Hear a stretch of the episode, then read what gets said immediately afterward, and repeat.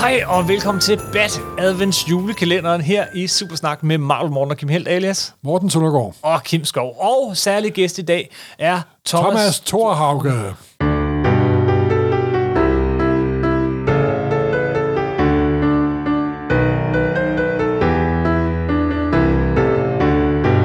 Ja, Morten, vi har hørt din historie før om, om Dark Knight Returns, men skal vi have den en gang til?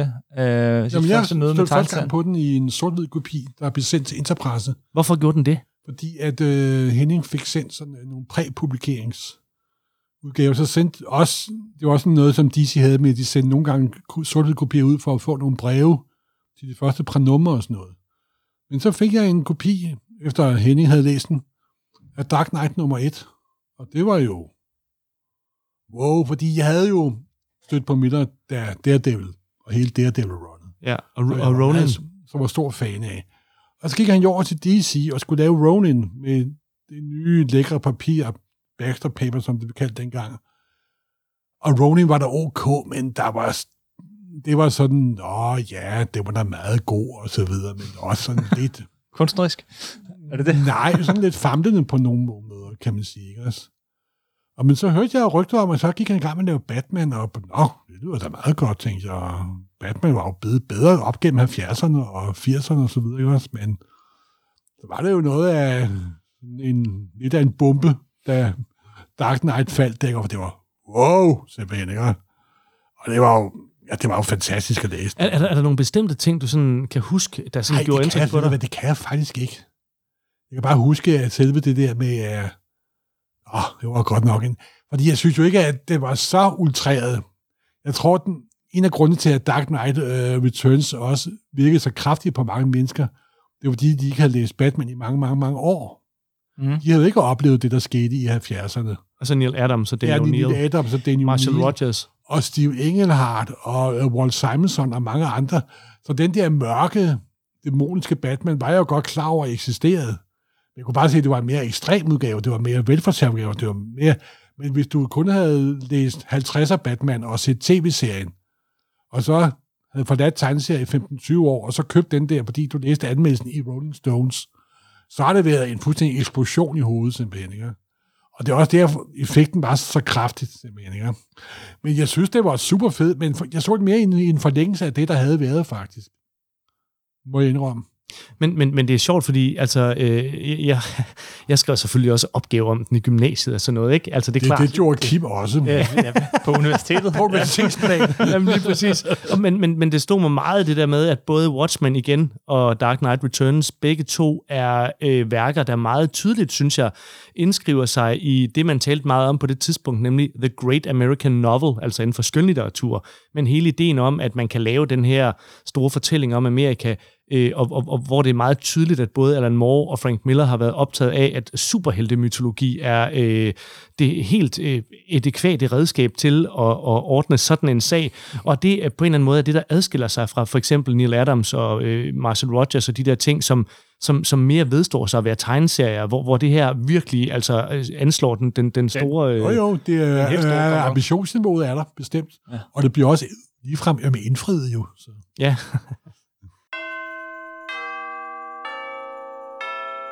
Skal vi øh, kaste os ud i det? Øh, anden del af den her øh, adventskalender. Hæfte, hæfte nummer to. Hæfte nummer to i øh, The Dark Knight Returns, kvadrologien. Anden søndag i, i advent. Nemlig. Øh, den og vi skal ikke starte. Dark Knight Returns, den hedder Dark Knight Triumphant. Ja, øh, anden del hedder hvad? Mørkets ridder trium, triumferer. Mm-hmm. Og det er faktisk kun det første hæfte, der hedder Dark Knight Returns. Og øh, senere blev hele titlen på hele værket, da det kom i en samlet udgave. Og den amerikanske forside, hvis vi starter med den, øh, den har du lige foran dig, øh, Thomas. Det har jeg nemlig, og det vil jeg så sige, at øh, hvis nummer et er den super ikoniske forside, så, så tror jeg, jeg synes, at forsiden til nummer to måske kandiderer til at være den fedeste Batman-tegning, der nogensinde er lavet. Det er nemlig okay. den tegning, hvor Batman han er krøllet helt sammen, så han passer ind i øh, øh, tegneserieformatets ramme, øh, og er sådan mm. krumbøjet og øh, øh, fuldstændig forrevet. Han har fået en kæmpe røvfuld. Hans logo er forrevet. Øh, hans øh, dragt er, er revet af skulderen og låret og knæet, og han, han bløder munden, og, og alligevel ligner han en, der er parat til at tage en omgang til. Altså, det er øh, fantastisk fedt øh, billede, det her, som også er karakteriseret af, øh, af tydeligvis at være Frank Millers egen øh, rentegning. Ja, nemlig ved alle de meget, meget tynde streger, der laver sådan nogle helt særlige folder i, i, i hans kostyme, sådan nærmest nogle krøllede folder, som, som, som igen giver det her helt andet look, end man absolut vil være vant til i en mainstream Batman-tegneserie. Det ser totalt anderledes ud. Det er sådan, det er, det er en fremmedgjort, fremmedgørende Batman-tegning på en eller anden yes. måde. Og han kan næsten ikke være inden for rammerne af den der side. Han er lige ved at ødelægge bogen indenfra. Ja. Jamen, det er, oh, det er helt vildt. Ja. Udover at han anatomisk og alting ser helt forkert ud og mere monster end... det er lige meget. Ja, lige meget, selvom han er mere... Og, og så fortegner ham i, i, i ekstrem grad. Ja, yes.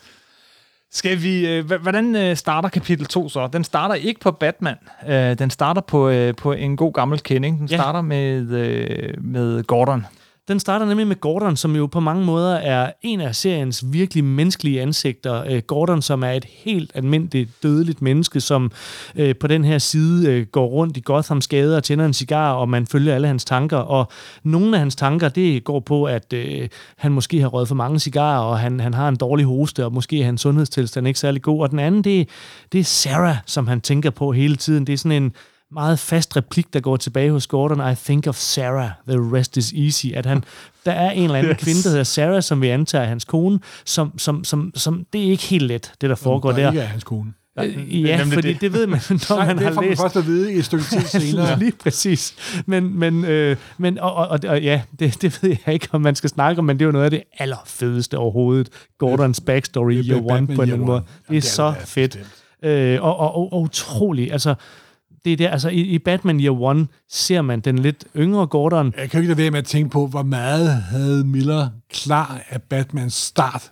Nu når han laver slutningen, så lavede han jo, han, var jo, han er jo sådan animatoren, der laver starten og slutningen, og så kan alle de andre få lov til at være ja. in-betweenet. Ja. ja, Dark Knight Returns til sidste kapitel. Han, hvad er han? Det er præ- præsent i hovedet, der lavede det her. Det er jeg jo ikke rigtig klar over. Nej, det ved man heller ikke. Men altså, det sjove ved Batman Year One er, så vidt jeg husker, at det er den, hvor der bare står by David Mazzucchelli and Frank Miller, som om, at David Mazzucchelli måske også har noget med at gøre. Det kunne man jo godt lidt tro, fordi at sensibiliteten er lidt anderledes der. Øh, det, det, har, det er Miller jo også i øh, Give Me Liberty, som han lavede sammen med Watchmen-tegneren Dave Gibbons, hvor der også er sådan en, en, en anden sensibilitet, men den der super følsomme sensibilitet, der især er ved Gordons øh, privatliv, den, den ædle ridder, som har en gravid kone, men som alligevel har en affære med en øh, yngre kriminalkommissær øh, på sit arbejde, og har det af helvede til med det, men Men, men det er sådan, det må være. Uh, prøv at høre, vi, vi snakker, snakker altså, vi snakker det, altså Batman Year One senere. En anden gang, uh, en senere. Helt anden sammenhæng. Ja, de kysser også. Nu snakker vi om uh, anden del af uh, ja, The Dark Knight Returns. Zombie, zombie Clinton. Men, men, og men, hvis jeg, jeg lige må vende tilbage til side et, ja. så er der jo flere ting ved den, for det, vi, vi er tilbage, det her er fuldstændig klassisk uh, Dark Knight Returns side. Den er, det, er, det er seksten paneler, det får vi introduceret med det samme igen. Der er tons meget tekst. Der sker meget, meget lidt egentlig. Du har Gordon, som kommer gående. Du har en masse nærbilleder af hans øjne. Vi er inde i hans hoved. Det er teksten, der er det vigtige her. Han tænder en cigar, han går lidt. Men side et er også en spejling af en scene, vi har set i første hæfte. I første hæfte ser vi Bruce Wayne komme gående ned ad gaden. Så hører han nogen nærme sig, og det er de her mutanter, de her... Øh Øh, skumle, rakkerpak, onde skurke, som vi har, øh, som er hovedskurkene her i anden del. De, øh, de finder Bruce Wayne, bliver så lidt bange for ham, fordi han er så stor og stikker af. De bliver bestemt ikke bange for Gordon, fordi øh, han er, øh, altså han går og hoster og hakker, som du beskriver, han ryger nok lidt for meget og sådan noget.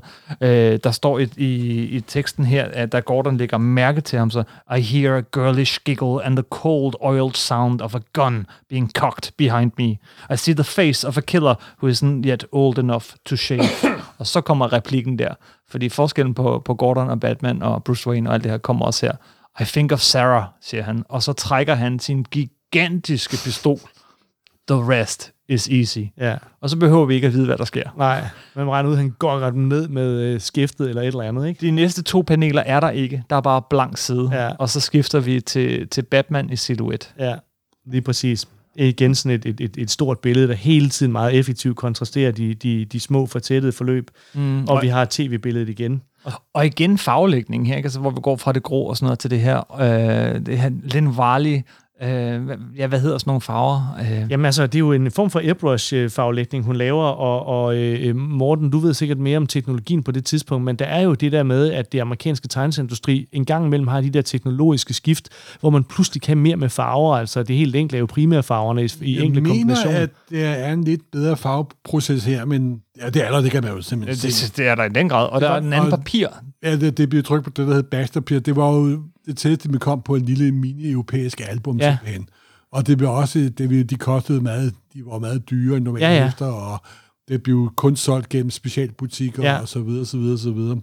Men der er også en ny farveproces her, som bliver brugt på en helt anden måde, end de normale forekolder comics, der, ja, på det tidspunkt. Jamen, det er jo malede tegneserier med det her, som hun mm. så holder øh, øh, på et niveau, som Øh, altså hvis man ser Elektra Lives Again, som de laver senere, som ser meget malet ud. Altså den her, den er sådan lige i mellemniveauet, hvor at den på den ene side lægger sig en lille smule op af enkle øh, farver, som vi kender det fra en mindre tegneserie, men, men som har en meget bredere altså, palette af nuancer. I den der Ronin-serie, som han lavede for D C, ja, året før. Den var et, et teknologisk gennembrud også for farvelægningen. Og det er sådan den samme teknik, de bruger, ja, her simpelthen. Ja, ja.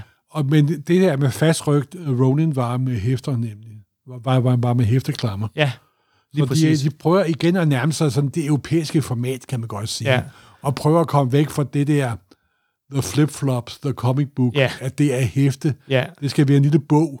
Mm-hmm. De kalder det jo heller ikke for hæfte. Det er book to. Ja. Det er ikke uh, issue to, det er book to. Ja. Og det bliver præsenteret som en bog, og bliver senere også samlet som en af de første trade paperback til en bog, ja, og bryder igennem som en samlet trade paperback. Ja. Og, og jeg synes, at man, man skal lige øh, god anledning og virkelig understrege det der med, at ja, forskellen på Watchmen og Dark Knight Returns er jo i høj grad, at Frank Miller er en, en, en, en, en, altså en skrivende tegner, en, en øh, singer-songwriter, en cartoonist.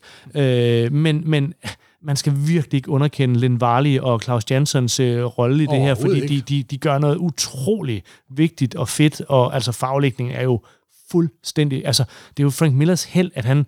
Han blev gift med altså, den internationale tegneserieindustris allerbedste farvelægger, der meget bekendt kun har farvelagt for ham og ingen andre, øh, og, og, og hele tiden har lavet noget, der bare er, altså, øh, altså der slår benene væk under en af dygtighed hver eneste gang, og som passer så godt til Frank Miller samtidig.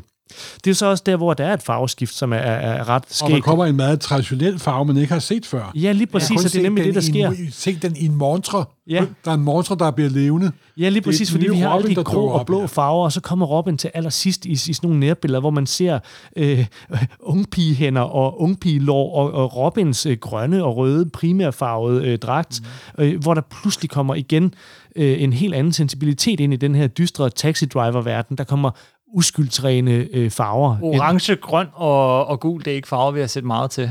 det, det, kan man, det kan man ikke sige. Og så på den næste side, som så er side fire, øh, i, i min øh, bog i hvert fald, øh, der er der det der fantastisk fede billede, hvor Carrie Kelly, øh, den lille pige, øh, har taget et Robin-kostyme på, hun selv har syet og står hjemme på sit pigeværelse. Og er Robin spejlet, for allerførste gang. Og er Robin for allerførste gang, og det er et fuldstændig vidunderligt billede, og hele den side, hvor hun øh, prøver at være en sej superhelt, selvom hun er en helt almindelig lille pige, hvor hun kravler ud på gesimsen og står på tagrørene. Og så hænger i brandtrappen til ja, sidst. Ja, fordi det går galt. Hun, hun, hun er jo ikke er trænet superhelt. Er det Batmans første nat i, i Batman Year One, faktisk? Ja, hvor han, hvor han også kluder ja, lidt i det. Ja, netop kluder i det og hænger i brandtrappen. Ja, ja. Men, men det er helt vildt fedt, det der med, at der er et Der er et synsvinkelskift, hvor man ser Robin stå i vinduet og se bange ud, og hun kigger ned mellem sine ben med point of view, og man ser trafikken langt nede på gaden, og hun er, hun er bange, det går op for en det alvor, og alligevel kravler hun op af et øh, øh, ventilationsrør, som så løsner sig fra væggen, og det er det, der gør, hun falder ned, men alligevel griber hun lige nøjagtigt fat i de der karakteristiske brandtrapper, der er om bag på, øh, eller foran mange amerikanske lejligheder. Brandtrapper og vandtårnet. ja, det, det er lige det med Gotham City, lige med New York. Yeah. Vi får genintroduceret det her gennemgående tema med, med det græske kor, med, med, med tv-kommentatorerne og, og frem og tilbage, figurgalleriet, at vi har ligesom mutanterne, vi har tv-værterne, vi har Gordon, som vi lige skal høre igen, er på vej på pension. Og mutanterne, uh, der ligesom Bad- bliver brugt her til at blive anslået, at det er mutanternes bog, den her. Yes. Batman er meget i baggrunden. Uh, indtil videre har vi set ham i silhuet. Det gør vi også, når man bladrer. Igen et rigtig flot billede af Batman, men i silhuet, i baggrunden, også bogstaveligt talt i baggrunden, bag de andre paneler og på begge sider. Pludselig optræder der flagermuset sådan lidt umotiveret. Det er godt begyndt at blive ikke realistisk, simpelthen. Det er lidt mærkeligt. Så har han nogle trænede flagermus, ja, der foregår, ja, ikke? Ja. Eller noget, der er inde i hovedet på ham. Ikke? Ja, ja. Man kan også sige, at det bevæger sig fra en virkelig verden til en ikke-virkelig verden. Ja. Ikke? Jamen, det er, det er lidt sjovt. Historien her på de næste to sider er, der, der er blevet kidnappet et lille barn øh, af, af nogle af de her mutanter, øh, som jo ikke er mutanter, jo, hvis man ikke har læst den. Det håber man har, når man lytter med her. Men, øh, det er bare som, noget, de kalder sig. Bare noget, de kalder sig, den her, de her øh, bandemedlemmer. Øh, Og så, øh, s- men så ligesom Alien i Alien-film eller sådan noget, så er det der fremmede udefra, der sådan plukker dem en for en, og det er Batman hen over de næste to sider. Ja, og øh, det, det er jo i virkeligheden, som vi snakkede om i sidste afsnit, altså det er jo, det er jo mere af de der Batman-sightings. Det er flere historier, der handler om, hvordan Batman, han utrolig overlænt, øh, øh, bare øh, tager en, en, en, en flok kriminelle ud øh, på, på meget voldelige måder, ikke? Øh, og det, det er ligesom lidt det, der sker, altså sådan noget med, at han, han smadrer armen igennem en væg. Han bruger et maskingevær. Ja, det er rigtigt. Det er rigtigt. Altså, det er så på den næste side, hvor at, øh, en af de her bandemedlemmer står og skyder, og så kommer Batmans kæmpe store muskelarm væltende igennem væggen og kvæler ham, mens det er så lige den overtager væggen, ikke? Lige præcis gevær og bare plukker løs, mens han redder det lille barn. Jeg kan også sige, at han bliver mere og mere deform. Han bliver mere og mere en gode, man vokser. Ja. Mere og mere urealistisk simpelthen. Ikke? Ja. ja, ja. Hele vejen igennem historien. Og det, der faktisk er en lille smule mærkeligt, det er så, når man ser på den næste side, side ni øverst, hvor at Batman holder det lille barn ind til sit bryst, der han så mærkeligt nok igen det gule logo på. Øh, det har han faktisk, ja. ja det, heroppe i, han faktisk, ja. i, i, i hjørnet der. Jeg huskede det som, at det var væk, men ja, det, ja. Det, det, det er det ikke. Det er ikke helt øh, væk, det, væk endnu. På forsiden var det væk. For, ja. For, for ja. Ja, det er sjovt. Meget mærkeligt. Men, øhm, ja, og, det er jo øh, Kopsen, der har spillet også et pus, tror jeg. Ja. Øhm, så, så, så er der igen... Øh, T V-debat øh, på de følgende sider, side ni og side ti, øh, hvor at både de der psykologer, som øh, Frank Miller ikke bryder sig særlig meget om, og Volper, øh, som han hedder ham der, der sådan, både ligner en doktor Phil, og også en lille smule Adolf Hitler. Han har lidt sådan et Adolf Hitler-overskæg, øh, jeg ved ikke hvorfor. Øh, og øh, Lana Lang igen, øh, øh, inden at være en, en, en, en sådan rimelig edgy debattør. Så mens... samtidig har hun jo også en midtvestens stemme. Hun er den fornuftige, ja, ja, ja, ja. Den ærkeamerikaneren. Ja. Hvorfor gør ikke vi ikke noget bare bullshit, sådan? Sådan? Netop simpelthen, ikke også? Nemlig. Med en lidt konservativ bent. Ja. Og øh, øh, mens alt det sker, krydsklippes der hele tiden til... At Kelly, vores... der bliver bedre og bedre. Ja, simpelthen vores nye unge Robin, som... som kaster sig over øh, tagene, som, som, som man altid har haft lyst til, da man ja, læste Batman-tegneserien. Yes. Lige præcis. Men på egen Moxie. Hånd. Altså, hun, hun har jo ikke nogen kontakt til Bruce Wayne eller noget som helst. Hun er bare ude at være Robin alene. Så øh, kommer vi helt ind i øh, helt ind i point of view fra, øh, fra en skurk øh, på, på anden halvdel af, af, af næste side her, som er ren og skær sorte paneler lige indtil allersidst. Uh, og man hører Batmans stemme, som her er tegnet uh, med grå taleboble over for mutantens i lyserød taleboble, ikke? Ja. Hvor Batman siger, "Do you know who I am, punk?" uh, og så t- taler de sammen, og, sådan, og langsomt så kommer der sådan en underlig streger, og, og det går op for en, at det er Batmans hænder, der forsvinder fra, øh, fra hans øjne. Og vi klipper til næste side og kan se, at Batman, så klassisk Batman, har den her skurk hængende over byens tage langt, langt deroppe. Øh, han fjerner hånden. På det tidspunkt var det ikke klassisk Batman. han, pop, pop, han dingler ham over tagen, ikke? Og sådan. Det, det var ikke noget, Batman, Batman gjorde på det tidspunkt. Var det her, er det her, det var det her også, at det er jo The Dark Knight. Det er jo ikke mm. The Great Crusader, eller verdens største detektiv, eller den rare Batman, eller borgerskabets gode ven. Det er den nye Batman. Det er The Dark Knight. Det er jo første gang, ja. Vi ser Dark Knight, det her jo, ikke? Yes. Må I lige regne med. Det er ikke nattens ridder, men den mørke ridder. Ja, simpelthen. Mhm.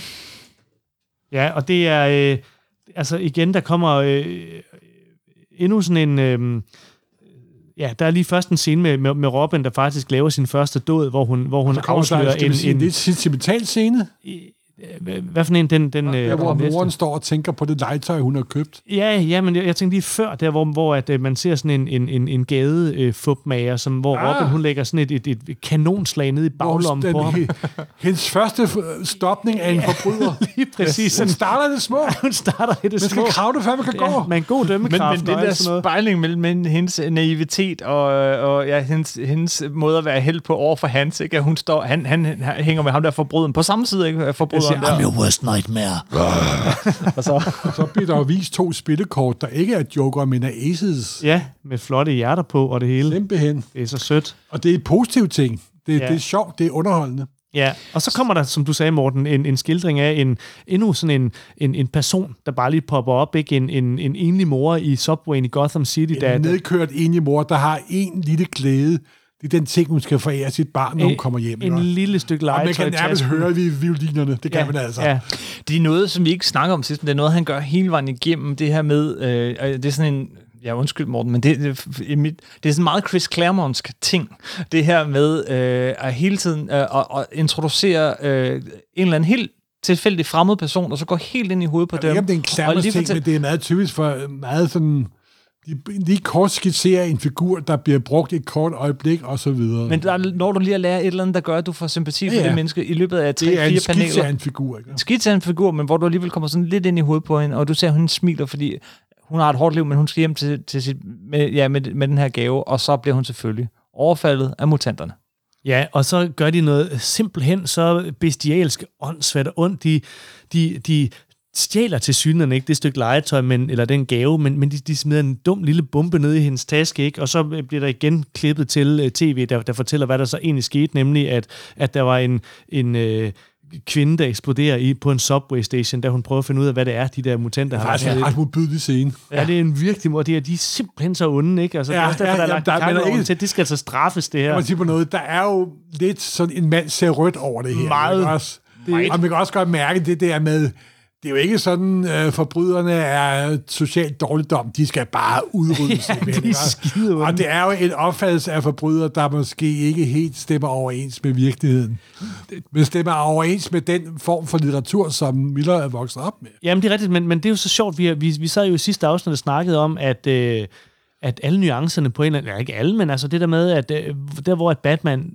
omfavner Harvey Dent til sidst, at der, der, der, transen, der, der interesserer han sig for ja. relationen på en, på en dybere og mere nuanceret måde end her, hvor at, det, den der mutantband er jo også tegnet som, som altså nærmest klovne, ikke? Altså de ligner sådan nogle klovne, det, det er sådan nogle klovnehoveder, sådan nogle punk-klovner eller sådan noget, ikke? Ja, ja. Og det er, det er punk. ja. Det er punk. Og, og, og der er ingen tålmodighed med dem, og de er bare dumme, ikke? Altså onde.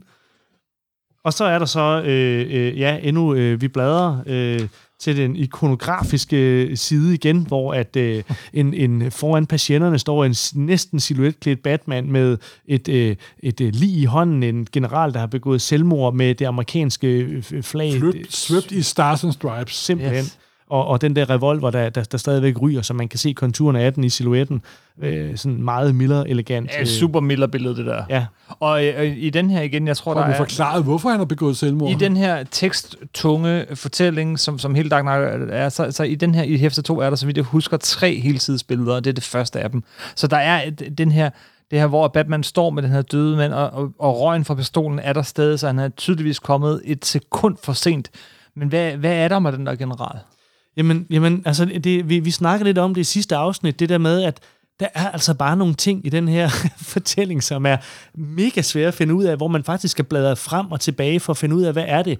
Øh, og, og nu må jeg ikke lige holde mig op på det, men, men, men jeg mener, at det her, det er foregroundingen til optakten på det, der sker i den tredje bog, altså hvor tredje verdenskrig faktisk udbryder, yes. og hvor at, øh, man, man finder ud af ved at læse hvad der står med meget småt i kontrakten, var jeg lige ved at sige, at Jokeren har brugt en særlig læbestift, man sådan kan hypnotisere med, og fået en, en prostitueret, en escortpige, til at tage den på, og så kysse en general, som så trykker på dommedagsknappen, og så på en eller anden måde, eller han sætter noget i gang. Altså, det, det, det er noget i den stil, der er ved at ske her, men det er vildt mærkeligt, at vi har haft hele den, den her optakt, vi har siddet og diskuteret, og pludselig står Batman med en general. Altså, der har overhovedet ikke været noget som helst. Ingen optakt. Ingen forestille sig, at det er Miller, der prøver at få ting til at hænge sammen, fordi han ikke heller ikke selv var klar over det. Ja, måske. Ja, no. Det kan jo, nu skal vi, altså, nu skal vi ikke gøre ham til et øh, perfekt geni, vel? Nej, nej, nej. For det, som jeg også sagde, det er, det er også en Miller, der bliver Miller i løbet af de her ja, fire. Ja, ja, ja.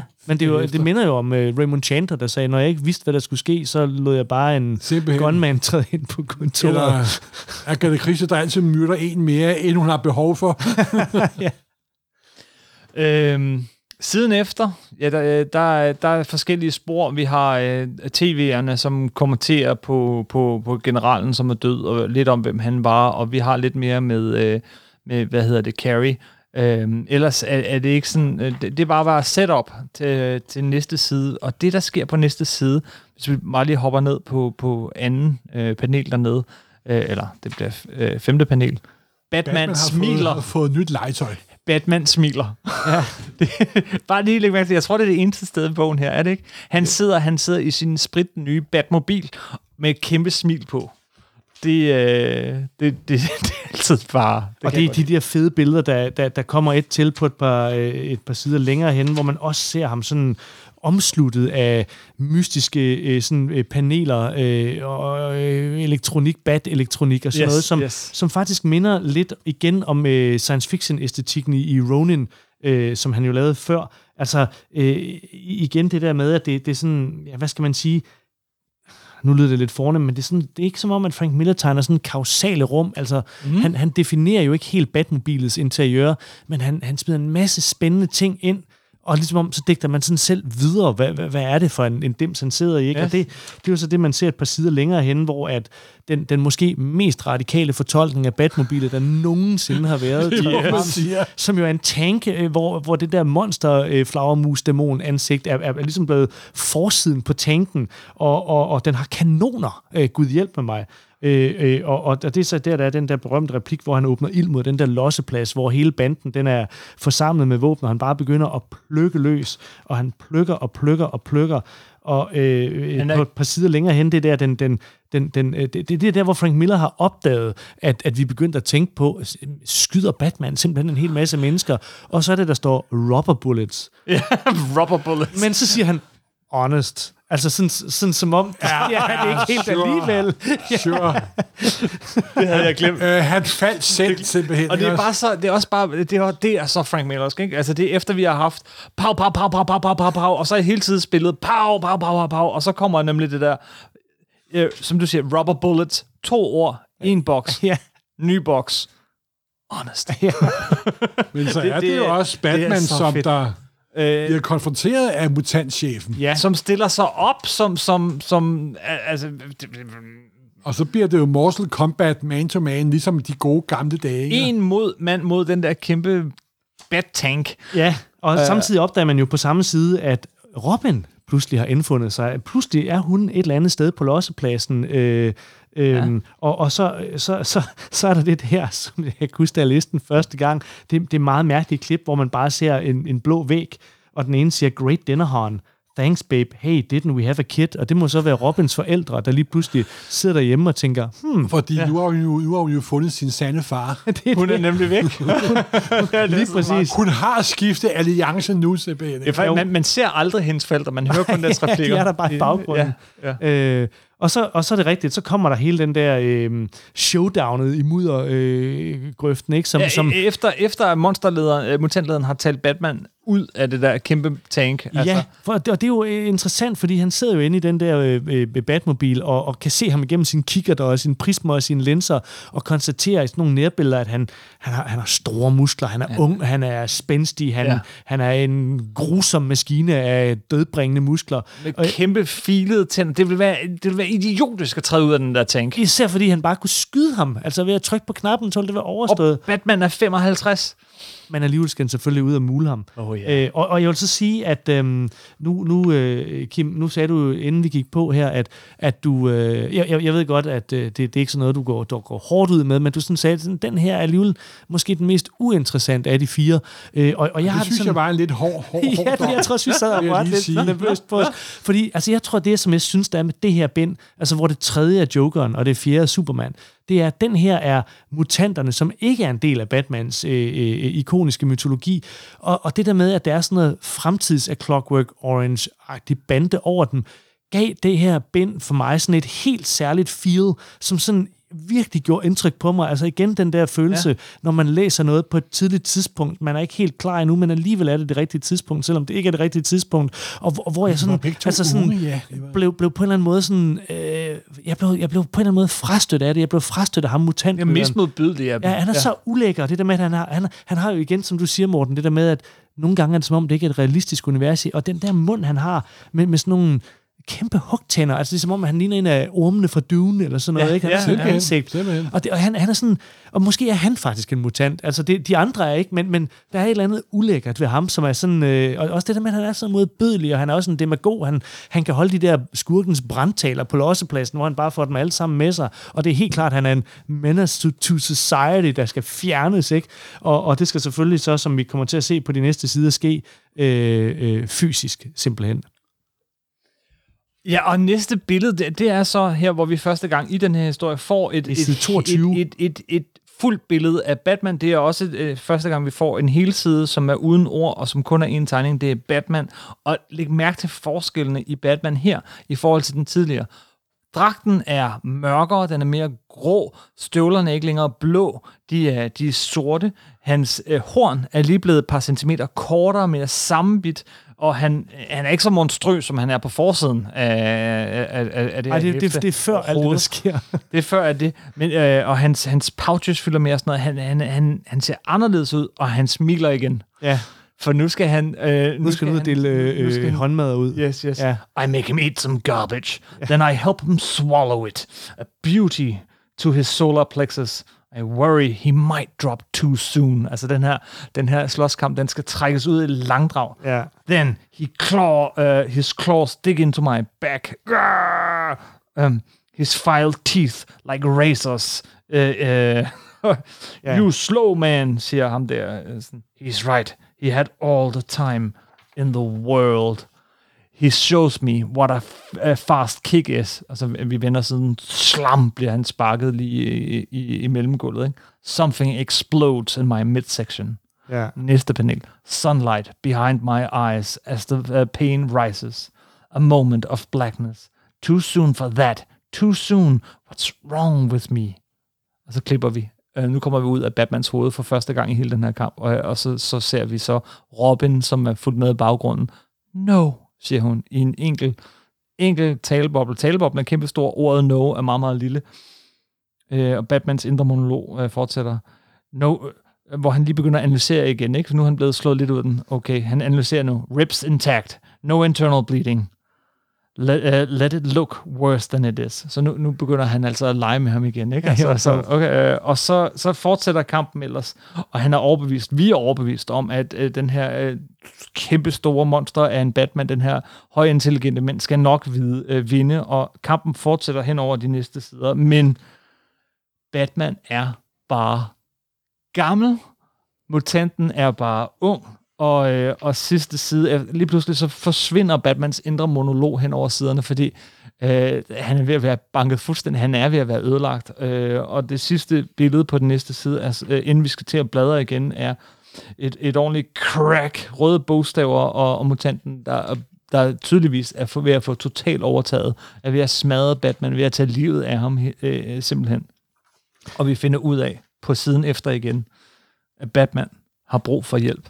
Batman har brug for Robin. Ja, og kalder på Dick Grayson inde i sit hoved, ikke? Og, ja. og, og, og Dick Grayson er jo væk, og så er det så, Carrie Kelly kommer og, og, og, øh, og redder ham i virkeligheden ved at udsætte kampen øh, nok tid til, at Batman kan gribe efter altså, et eller andet våben i hans bælte. Hun bor i tanksen, i tankmobilen. Det er simpelthen sådan en fantastisk scene. Altså alt det, der sker, altså hvor, hvor, alt, alt det, det siger om, om Batman psykologisk, ikke? Altså hvor han, han, bliver, han bliver ligesom... Øh, hvad hedder sådan noget, lokket ud af den der tank indtil den der kamp, tror han kan vinde, selvom han godt ved, at han ikke kan vinde. Alt, alt det der, der vinder i hans hoved, ikke? Altså, han er sin egen værste fjende her.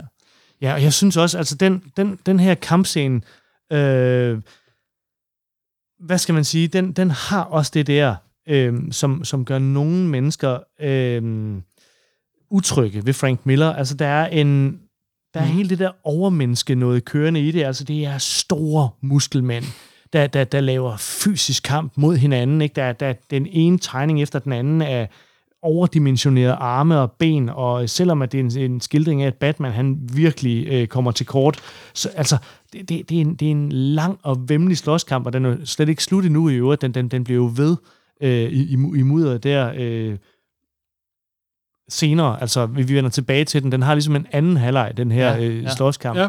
Men, men, men, men Jamen, jeg, jeg ved ikke, hvordan man skal, hvordan man skal sætte fingeren på den puls. Jeg tror bare, folk udtrykker, ligesom de udtrykker ved en anden Tarantino-film. Altså. Ja, ja, ja, men, men, men, men det er jo også det der med, at det, altså det, det er sådan noget her, Watchmen ikke har på samme måde. Det, det, er, det er virkelig råt.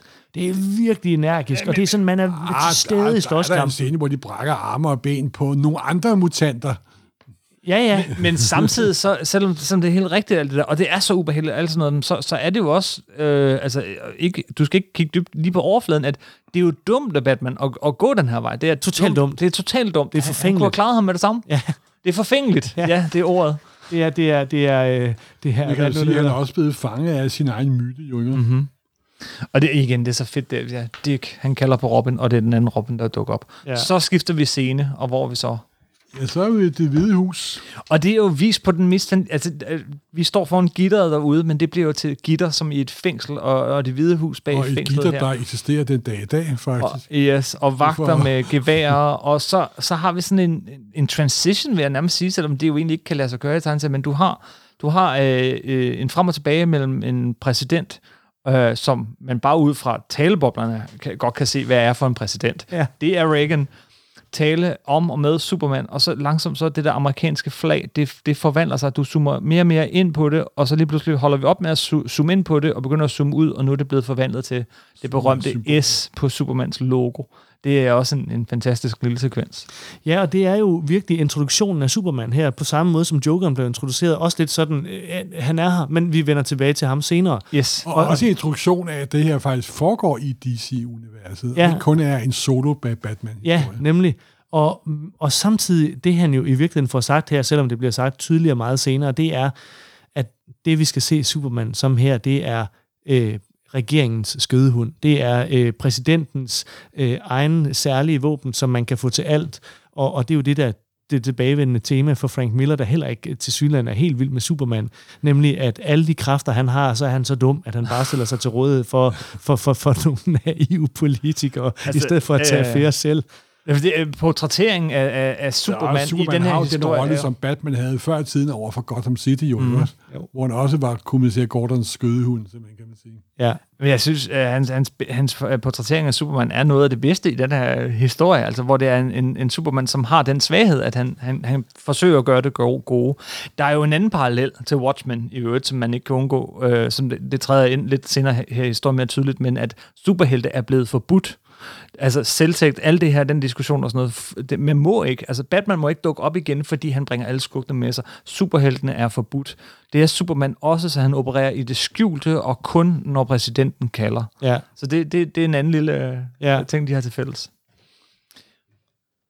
Ja, og så, øh, så øh, er der, der, foregår der to ting. Hjem. Ja, Batmobilen kører hjem, mens at øh, inde i Batmobilen, det er ligesom i, i, øh, i Mandalorians rumskib, hvor der også er et toilet, så inde i Batmobilen er der også en operationsstue, øh, yes. sjovt nok, hvor at Robin lige kan øh, agere øh, overlæge og lappe øh, de værste ting sammen med, Batman er virkelig ilde tilredt her. Ja, hun har brugt sin kappe, som, og det er en ting, man ikke har set, sin kappe som, som hvad hedder det, til at støtte hans hånd, og der, han er blodig, han, han begynder at ligne Batman fra forsiden. Ja, det gør han. Han er virkelig sm- og hans logo er netop også forrevet øh, nu. Så vi vi vi, kryds, vi vi klipper her mellem mellem Superman og så det her ødelagte gamle mand, ja. Som er Batman, ikke? Og så og, Carrie, barnet, som prøver at redde ja. ham, og ikke rigtig ved, hvem hun er og hvor hun er. Og det, og det, er, jo, det er jo fantastisk, fordi her begynder vi allerede at se de der, de der øh, ting, som, som, som, som er så genialt, når Miller han er bedst. Det der med, at Miller ved godt, at når han er for meget, er han faktisk for meget. Så han, han henter... en Gordon ind i Year One, for eksempel. Ikke? Ja. Han, han, han gør noget, der, der, der, der bringer en menneskelighed ind. Og det der med, at Carrie Kelly, der hele tiden er farvelagt med den klare gule Robin-kappe, og hendes lyserøde hudfarve og hendes orange hår, øh, er så uskyldsren, og tager hele den der... Altså, jeg, jeg tror, det var Alan Moore, der, der lavede et essay til en eller anden samleudgave af den her, hvor han sagde det der med, at... Øh, at Dark Knight Returns handler virkelig om, om legenden. Altså det handler om, mm. Batman er en legende, det handler om myte og legende, mere end noget andet næsten. Og at, at det er det, der er så sket ved at se sådan en scene som den, vi nu sidder og kigger på, hvor Batman ligger på operationsbordet, og er, en, er nærmest en gud, en, en mørk gud, der ligger forslået, og så står der sådan et, et ægte menneskebarn, der har klædt sig ud som en superhelt. Yes. Ved siden af, hun er ikke en superhelt, hun er en spider, ikke? Og det siger hun jo også der, ikke? Hvor, hvor han spørger hende, hvor, hvor, har du, hvor har du lært at tage en splint ud af en arm? Pigespejderne? Og det er skide godt, ikke? Hvad, hvad hedder du? Carrie, Carrie Kelly, Robin. Og så øh, siger han, han Bruce, at det er også meget sødt, at han faktisk afslører sin hemmelige identitet uden betænkelighed overfor den, den, den søde lille pige, der har reddet ham. Ja. Og der kommer den der følsomhed. Mm. Øh, de... de øh... Vi vender lige kort forbi Jokeren. Vi kan se, at hans plan er stadig lidt på vej. Han spiller stadig skuespil over for, øh, for, for psykiateren, som, åh, oh, stakkels Joker.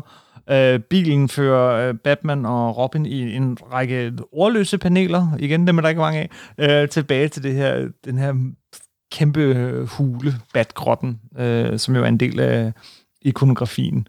Øh, og så... Øh, og så kører der en lidt underlig indre monolog igen, øh, med, hvor Batman taler med sig selv om at tage hen til det, det mørke sted, og, og, og, og så kommer igen nogle af de her rigtige, rigtige Frank Miller-replikker. Den urkraft, der har givet ham, det er jo ja. dæmonen. Han, så han render rundt. Kraft, han vil have ind i sig, jo. Ja, fordi... Han render rundt på, ved at dø, render rundt nøgen inde i bathulen. Jeg ved ikke, hvor ja, Carrie er på det her tidspunkt. Igen. Og så render han rundt og snakker ja. med sig selv. I'm dying, but I can't die. Igen tilbage til, til første side der. It would be a good death, but not good enough. Ja. Uh, I'm not finished yet, and you are not finished with me. Hvem er den you, han taler til?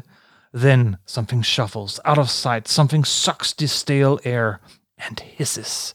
To sorte paneler, dæmonen, og så ser du bare sådan to små dæmonøjne. Det er dæmonen. Kom tilbage til mig, ikke? Altså, gør mig til Batman igen. Få mig til at fortsætte lidt endnu. Jeg er ikke færdig.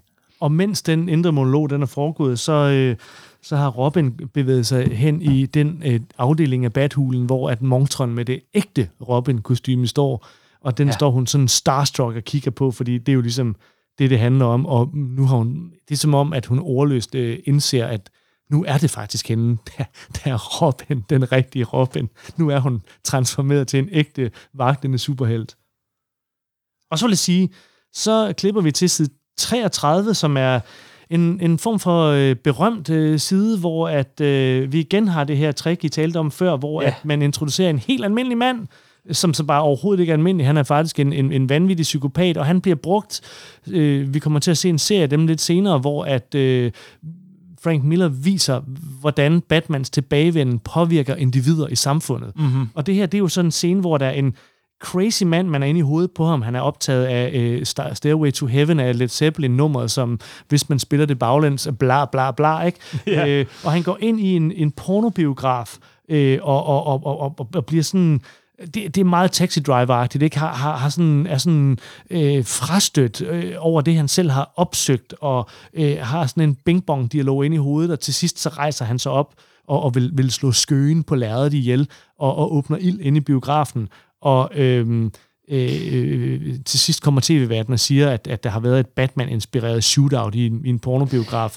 Det er, jo en, det er jo en side, som er svær at læse i dag, ikke? Fordi det, det, det er umuligt ikke at tænke på, på den her Batman-inspirerede biografskyderi i, i Aurora i Colorado to tusind og tolv. Dark Knight, når man filmen fik premiere. Ja, ja. Det er utroligt ikke at, eller umuligt ikke at tænke på det, når man læser den side. Ja.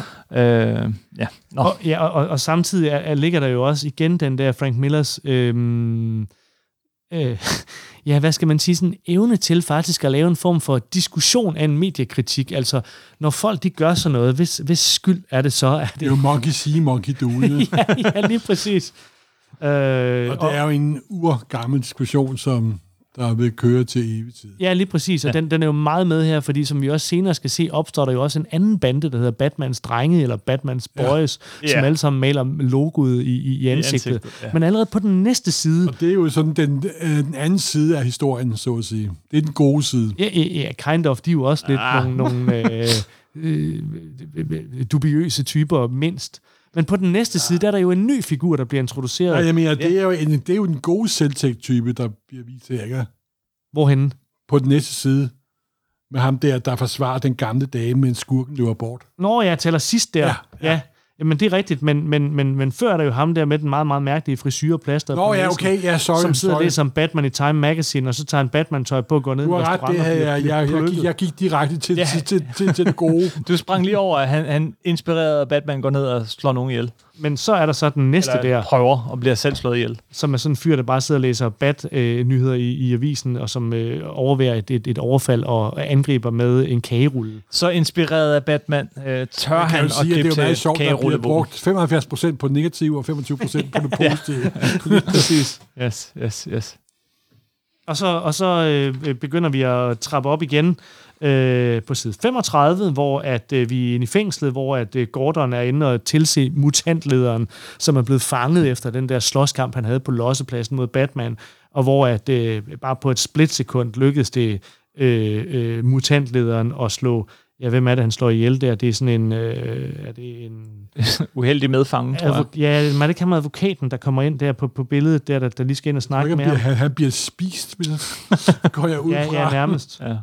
Og så, og så, så har vi så det der øh, optrin, som, som jeg ved, der er nogle Frank Miller-hadere, der virkelig ikke bryder sig om, hvor at vi er tilbage i Bathulen. Robin mm. står igen og kigger på Robin-kostymet, og en hånd lægger sig på hendes skulder, og hun vender sig smilende om. Og så kommer der endnu et af de her helsidsbilleder uden ja. ord, hvor at øh, Robin omfavner Bruce Wayne.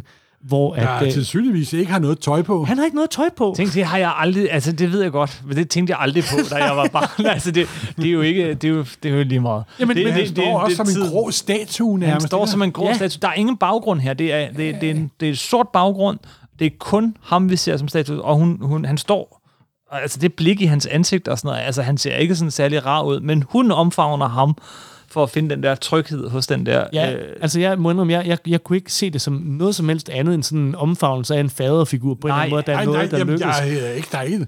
For mig er der intet seksuelt, seksuelt i det overhovedet simpelthen. Men det er nemlig sjovt, at han ikke har noget tøj på. Han, han har tydeligvis intet tøj på. Men jeg tror mere, han står som den der urørlige, urokkelige statue. Ja. Ja. Hun har endelig fået fast holdepunkt ja. i sit liv. Jamen, ja. jeg, jeg, jeg, jeg, også, jeg mener bestemt også, det er sådan, den skal læses. Men det er lidt sjovt, at, at, at Frederik Wertham, den, den, den psykolog, der skrev uh, Seduction of the Innocent, jo netop pegede på Batman og Robin, som, som, som øh, øh, den homoseksuelle hypnose på en eller anden måde, ikke? No, no. At, at, at det var klart allerede dengang, at no, der er seksuelle relationer mellem superhelten no, og det. Nu må du ikke ødelægge min Dark Knight Returns for mig, vel? men men jeg har nemlig for eksempel også set altså kritik af den her scene, bare sådan random, jamen, jeg så på nettet, hvorfor de sådan, ad, hvor er det klamt, han, øh, han, han, øh, han er helt nøgen, og han omfavner en lille det, pige. Det, det er folk, der har set det ene billede, og ikke har læst. ja, ja, måske. Men, øh, men, øh, men, men, men ja, og så er vi så altså i, i, faktisk begyndt øh, at gå i gang nu øh, med den sidste fjerdedel i historien. Nu er vi på side syvogtredive, og øh, Batman han er begyndt at tanke op med sådan noget højteknologisk udstyr, man kan påmontere sin, sin aldrende krop. Øh, flere sarkastiske ja, bemærkninger fra... med at motivere sig selv, simpelthen. Ja, lige præcis. Og, og gang med at gå fra det, min, fra det menneskelige til det ikke-menneskelige, kan man sige. Yes, yes. Og det er så det, det, I snakkede om i sidste afsnit med øh, antydning af, at det, der stoppede Bruce Wayne med at være Batman, muligvis var det, der skete med Jason Todd. Det blev jo gentaget her, hvor at øh, Alfred siger, have you forgotten what happened to Jason? Og så tager Bruce Wayne sin Batman-maske på og siger, I will never forget Jason. He was a good soldier. He honored me. But the war goes on. Øh, og så det er så man, Frank Miller, ikke? Og igen det med, det er nu ikke en... Det er krig, det her, ikke også? Ja. Han er militært udstyret, ikke også? Ja. Han har en tanks, han har skydevåben, han har det hele tiden, ja. ikke? Ja, og så når man bladrer, så ser man jo, at han faktisk også har en sidevogns motorcykel med ja, øh, totalt sejt Batman-mundudstyr på. Men selvfølgelig han det. Det er Batman, han har all the gadgets. All han. Those wonderful toys. Og det er så her en, en anden øh, markant ny figur bliver introduceret, nemlig den nye politiinspektør, yes. Ellen Jindel, som er øh, sådan den klassiske idealist, der, der er øh, meget kritisk over for Gordon, og øh, træt af den måde, tingene de bliver gjort på, og som selvfølgelig er sådan en, der vil have Batman i håndjern rimelig hurtigt, fordi han åbenlyst laver selvtægt, som åbenlyst er ulovligt, og sådan en, øh, en, en skrab dame, der øh, spiller efter bogen. Og i øvrigt, altså, øh, i sådan kritikken af Frank Miller endnu en reminder om alle de ufattelig stærke kvindefigurer, han, han, han, han har lavet. Hun er jo super fed mm-hmm. på den der måde, og, og er også en figur, der, der er i lynudvikling fra hun starter til hun meget hurtigt finder ud af, altså hvordan det her spil, det måske skal spilles, og det er indviklet, fordi ellers så kæmper man på mange fronter på en, en, en gang. Men hun kommer ind der og har en diskussion med Gordon, øh, og øh, siger, at, at hun har beundret Gordon, siden hun var et barn, men at hun ikke kan lide øh, Batman. Øh, og øh, så har man allerede på fornemmelsen, at Batman, han, han, han får problemer nu.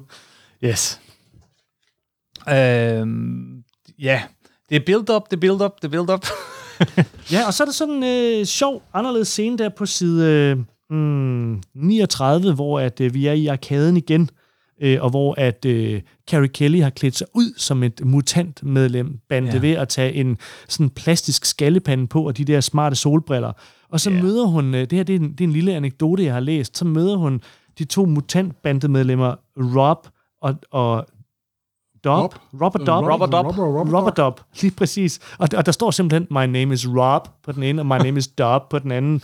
Og de tager sådan fat i hende, og, og, og, og taler sådan smart mutant. Øh, og det her slang har vi ikke snakket om. Hvad er det for en anekdote, du var inde på? Ja, men det her, det er nemlig, at de taler nemlig på den der vanvittige måde, som sådan er Frank Millers take på, på sådan slang. Crazy nutidsslang og sådan noget. Men, men i virkeligheden er de to øh, Lynn Varleys brødre. Ah, som, hun har mødt, som Frank Miller har mødt og bare sad og glodede på, og som talte på den der måde, og så havde tænkt, hold kæft, mand. Det er Robert Dobb. Øh, altså, og, og, så så, så de, de, de, de, de er altså modelleret over øh, faglæggerens øh, brødre, fordi, eller nevøer, eller et eller andet. Nogle familiemedlemmer til Lynn Varley, som talte på den der måde. en, altså, det er faktisk virkelig, det er en, en ting ved den her, jeg aldrig har brugt mig om, og som altid har irriteret mig lidt, det er den der slang, øh, de bruger, som er meget overdrevet og meget mærkelig. Meget overdrevet. Øh, men ja. Jeg går ud fra, at han har set Clockwork Orange på det her tidspunkt. Ja, ja, ja. Det, det må jo simpelthen være det. Ja, det minder om. Så øh, følger vi øh, Gordon og den nye øh, politikommissær øh, i et stykke tid, øh, en sides tid. Hvad, hvad sker der her? her øh, de kalder på Batman, de tænder for bat-signalet. Ja, og ikke, og... Øh, flot billede i øvrigt, men... Ja, med igen Gotham City Twin Towers der. Ja. Øh, og vi har den rituelle men, snak op på taget ved bat-signalet mellem Gordon men, og, og øh, Batman. Ja, læg lige mærke til det der hele, det der, det fylder halvdelen af siden, det her billede med Twin Towers og sådan noget. Læg, det, det er tredje eller fjerde gang, vi ser hele byen og så Twin Towers, men der er sket et eller andet med måden at fortælle på i, i den her stille rulle, og det er jo det, der tager til og til og til. Det er blevet meget mere ekspressionistisk. Lige pludselig er Twin Tower ti gange så højt som et almindeligt højhus. Ja. Altså, det, det står jo over byen som... som umuligt virkeligheden stort. Skrider mere, ja. mere, mere, mere. Virkeligheden skriger, skrider mere og mere øh, på det, alle mulige fronter i den her historie. Pissefedt. Det er nemlig fedt. Det er virkelig fedt. Og det, de står og, og selvfølgelig gør deroppe på taget, det er, at Gordon, øh, man ser dem senere i silhuet. Det er den endelige kamp. Med ja, ja, og, og han står og kigger ind i en kikkert, og han kan ligesom se den der losseplads, hvor banden er på, og han ved, at øh, de er ved at samle thousands and thousands af, af de der bandemedlemmer. Det snakker man, nu, nu vi bliver nødt til at standse det en gang for alle. Ja, og så laver de det der trick, hvor Gordon, han går ned i fængslet, hvor at mutantlederen han er øh, øh, indsat, og, og på en eller anden måde sørger for, at han bliver sluppet fri, ja. så han kan løbe ud og stikke af og blive leder for mutanterne, så Batman kan stoppe ham på den rigtige måde. Og det er så det, han gør. Pludselig er øh, øh, øh, døren, den, den åbner sig af sig selv, og der er en stemme, der taler til mutantlederen, og det er sådan lidt underligt, fordi altså, vi bevæger os faktisk fra øh, en fængselscelle Ind i, til ind, kloakkerne? Ja, ind, ind i en luftskagt, som ryger ud af et kloakrør. Yeah. Og pludselig er vi på den der losseplads, hvor der ikke er nogen skyskraber omkring. Men, men sådan er det tegnesager åbenbart. Nå, men sådan er det også, når virkeligheden skrider, ikke også? Der bliver,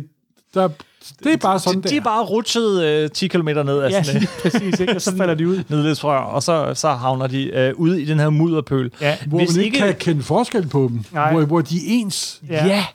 Igen noget faglægning og sådan noget, men hen over de næste to sider, så har vi, øh, så har vi den her slåskamp mellem Batman og mutantlederen, og omringet af et publikum af, af de her, øh, hvad hedder det, mutanter, som står og kigger på og kommenterer på kampen, øh, og selvfølgelig hele vejen igennem Batmans indre monolog, Men, men, men du har ret, Morten, man kan ikke kende forskel på dem i tegningerne. Vi kan kun høre Batmans sådan analytiske måde at, at gå til den her kamp. Altså, som igen, det handler om at, at slå ham lige over øjnene. Lige der, hvor det gør allermest ondt. Mi, my mis, øh, sidste gang vi mødtes, nu kommer replikken. My mistake was to try to match his savagery. To fight like a young man. Right on schedule, the blood hits his eyes. I grab a clump of myrrh. Og så kaster han... Øh, altså, hele tiden, vi følger hans kampteknik indeni, og, og den måde, han analyserer sig gennem kampen, ikke? Jo, og det, det der er sket nu, det er jo, nu, nu er Batman virkelig i topform. Altså, hans yes. hoved er stærkt, hans krop er stærk, og han ved, hvordan han skal tackle det nu der. Nu tænker og, han så om. Totalt, og, men, men, men han, er også sådan, han er også ved at antage den der mytologi. Altså, han er ved at blive en, en, en, en over-superhelt på en eller anden måde, der, der, der bare kan ordne tingene. Han har fuldstændig styr på den der slåskamp, selvom han tager hug. Og den er jo fantastisk i den der mudderkamp. Det er jo, det er jo, det er jo virkelig... Altså, der er så meget igen... Det der med at lave en slåskamp i en tegneserie, det, det er ikke helt enkelt at kommunikere på en måde, hvor det bliver medrivende. Det er lidt ligesom det der med, at Mel Gibson, Mel Gibsons film har den der egenskab, hvor man, man vrider sig i sædet, når de slås i ja. Mel Gibson. Og det gør man ikke i andre filmer. Det er underligt, hvad, hvad, hvad det er, der sker. Og Frank Miller, han, han gør lidt det samme, det der med, at den der klatmudder, der bliver smidt i ansigtet, og, det der med, og, og også de der lidt taggige replikker. Det, mest berømt den sidste der, hvor han siger, du har ikke forstået det. Det her det er ikke en mudderpøl. Det her det er et operationsbord, ja. Og det er mig, der er og kirurgen. Ja. Og jeg er kirurgen, ja. Og så knækker han ham til allersidst, ikke? Og så er der helt stille på lossepladsen, og alle de der mutanter, det er ligesom, vi altid ser i filmen, når lederne er væk. Forbryderne bliver fremstillet som en krebsfugls, der skal skæres bort. Ja, ja, ja. Der bliver virkelig skruet op for retorikken der. Og til allersidst, hvor at, uh, mutantlederen ligger i mudder og er færdig, der, der kan man se alle mutanterne, de tager de der de, briller af. De tager øh, brillerne af, ja. ja. Som om, at de smider deres medlemskort og bliver genfødt som Batman Boys. Som ja. Batman ja, og så klipper vi til tv-skærmen, hvor han står og peger, nu er vi Batman Boys. Ja. Det er så fedt. Og er det så, er det så Matt Murdock? Der, der er der. Ja, når på billede to, det kan da ja, godt være, at det skal ja. forestille en lille Matt Murdock. Ah, ja, må det, det, det, det tror jeg, det er det. Det kan det næsten ikke være andet. Rødt hår, briller, tilsyneladende ja. øh, solbriller. Jeg tror, det er Matt Murdock. Ja. Han er jo meget skægt. Det er jo den figur, Miller på det tidspunkt har tegnet mest af alle, ikke? Så. Ja, ja, ja. Altså, jeg synes jo virkelig, at den der slåskamp i mudderet er... Øhm, Altså, det er meget mærkeligt. Den, den er jo ikke bærer af så meget sådan, mening øh, på den måde. Det, det er ikke jo, det er noget, jo her, der... hvor Batman igen bliver Batman, ja. Og han er den Batman, han var for ti år siden. Han absolut. Bliver genfødt, simpelthen. Efter Carrier kommer ind i hans liv. Ja, han ja. triumferer her, ja. Hvad hæftet også hedder. Ja, øh, men, men, men, men der er et eller andet med, at, at øhm, det, er ligesom, det er ligesom i... Det er ligesom i nogle actionfilm, hvor de laver et kub, hvor kubbet i sig selv ikke er så spændende, men hvor måden det er gjort på bare får det hele til at transcendere. Altså jeg synes, der er en, selvom den der Tunnel of Love-sekvens i det næste bind med Jokeren, selvfølgelig, selvfølgelig er noget af det vildeste og største og alt sådan noget. Altså jeg synes også, der er en enorm kraft i den der fysiske slåskamp øh, i to runder med mutantlederen. Først der, hvor han, mutantlederen står foran Batmobilet og banner af Batmobilet ja. Og fuld af muskler og had, og Batman, der så går ud og får en ordentligt over snuden øh, til allersidst, ikke? Og så den, den sidste kamp, hvor i, altså mudderbadet, ikke? Hvor han knækker ham. Øh, altså, det, der, der, er en, der er en vild energi i det, og det, det er sikkert modbydeligt, sådan fascistoidt på en eller anden mærkelig måde, og frastødende, men, men det, det er også... Øh, Altså, det, det, det er underligt engageret. Det er selvtægtsmanden. Yes. Han taler til selvtægtsmanden. Ja, det tror jeg. Han, han, han taler til de der ting, og han, og han rører ved dem. Den svinehund. Jamen, jamen altså, altså jeg, synes jo, jeg synes jo, at det er noget af det fede ved fiktion. Det er, at man, man er i et safe space. Man kan afprøve ting bestemt, og tanker, som, som, som vil være no-go i virkeligheden. Og jeg synes, det er skægt, det der med, når, man, når, når et værk får...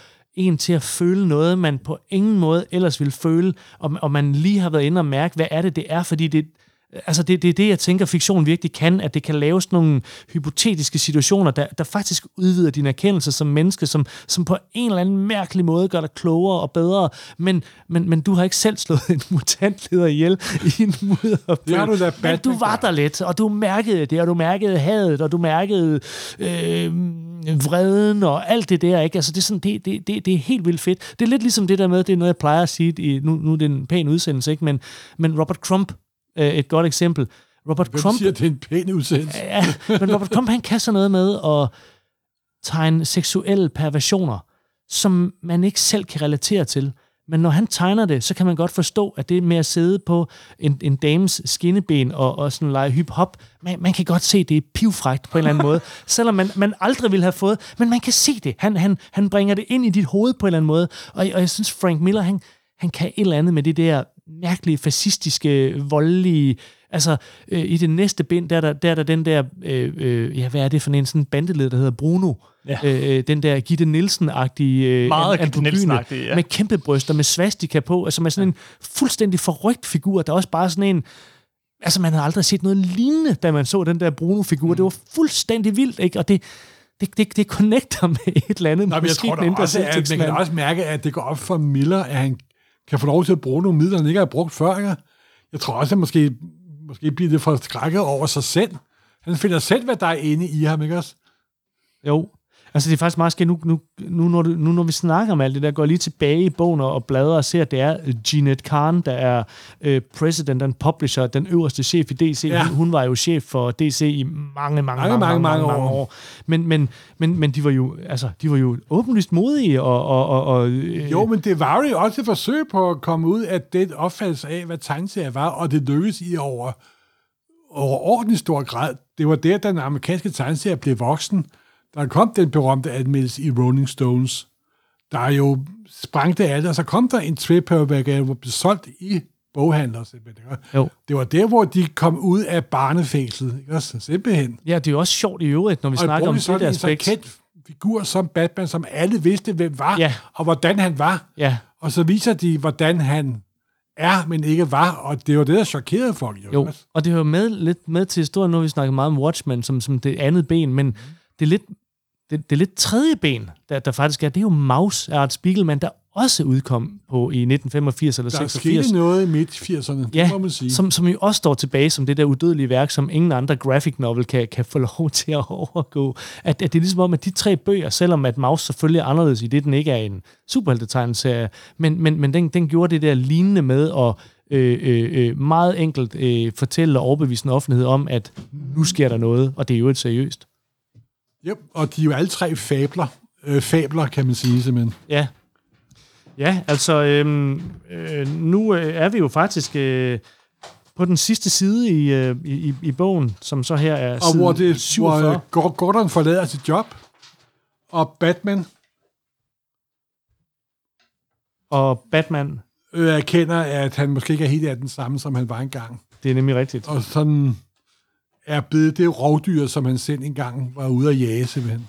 Ja, og hvor Gordon igen får lov til at gentage sin, sin, sin signaturreplik, I think of Sarah, the rest is easy, som han gjorde på side et også. Simpelthen. Der er sket det på den her, i løbet af den her historie, ikke? Altså, i vores første, første historie, første øh, bog, er, øh, at Batman er op mod sit spejlbillede, øh, selvfølgelig... Øh, Uh, Two-Face, men også sig selv og den der dæmon. I løbet af den her historie, så har han taget dæmonen til sig, taget den ind, gjort den en del af sig selv. Uh, og så slutter historien med den her replik, uh, hvor at uh, Bruce Wayne, han står og kigger ud uh, på natten og hører frøer og alt muligt, og så hører han A Wolf Howls. I know how he feels, siger han og smiler, og det er sidste billede. Vi har også vendt tilbage, det er også en sidste side, også en spejling af første side i den her bog, øh, hvor vi følger Gordon for det meste.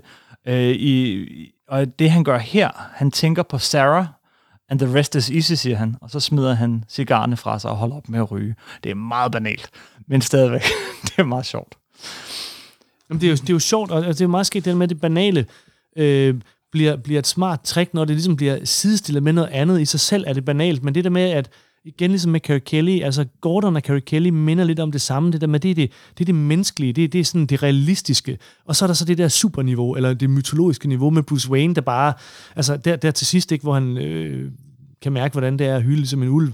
Han ser jo vanvittigt ud på det billede, ikke? Fuldstændig. Man kan jo sige, at han er nærmest en varulv, der er ved at blive transformeret simpelthen. Ikke? Ja, og så står han oven i købet igen i det der, det der mytologiske palæ, altså Wayne Manor, eller den jeg der lejlighed. Han er ude på landet med, med hyldende ulve. ja, ja, åbenbart. Og, og, og, og, og det der med, at Gordon, han... Han, han ligner en, der lige er kommet ud af Irma, der nærmest sådan har en pose øh, varer med hjem, øh, fordi der lige skal købes ind, øh, inden man kommer hjem og sådan. Det er, sådan, det, det er en helt anden verden, og det, og det er sket at have den der sammenstilling helt kort, helt i essensen. Øh, det, det giver hele tiden den der øh, effekt af det der superspor, som jo kommer til at vokse, og især i bind fire, hvor at det er Superman, der virkelig... Og, og tredje verdenskrig, ikke? Altså, der sådan, det bare tager den her beretning fuldstændig ud. Ja. Og næste gang, så er det Jokeren. Og det bliver så den tredje søndag i advent. advent. Glædelig jul. Rigtig glædelig jul. Tak for den gang.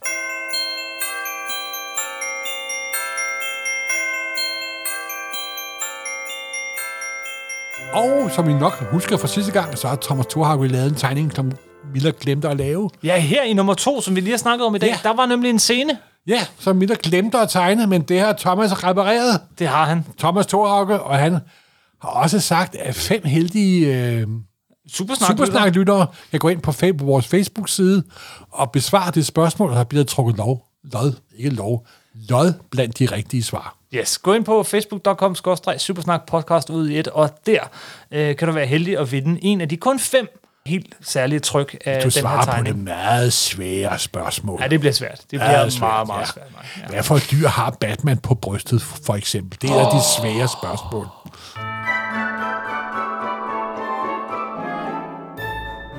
Det var, hvad vi nåede øh, denne gang. Vi er tilbage næste søndag i advent. Med et nyt afsnit af Dark Knight Returns og side for side. Men inden da skal der købes julegaver, købes mandengaver, ja. Edvins, øh, Edvenskransgaver, nej, skal der ikke købe. Måske, hvis man har lyst. Ja. Men vi har en god idé. Vi har en god idé. Fra Moses til Superman. Superhelte har, har religiøse, religiøse rødder. Skrevet af Kim Held, illustreret af Mark Borado, med et lille bitte forord af mig selv. Og det er årets mandengave. Ingen, ingen tvivl. Tak for denne gang. Vi høres ved om en uge. Simpelthen. Hej hej.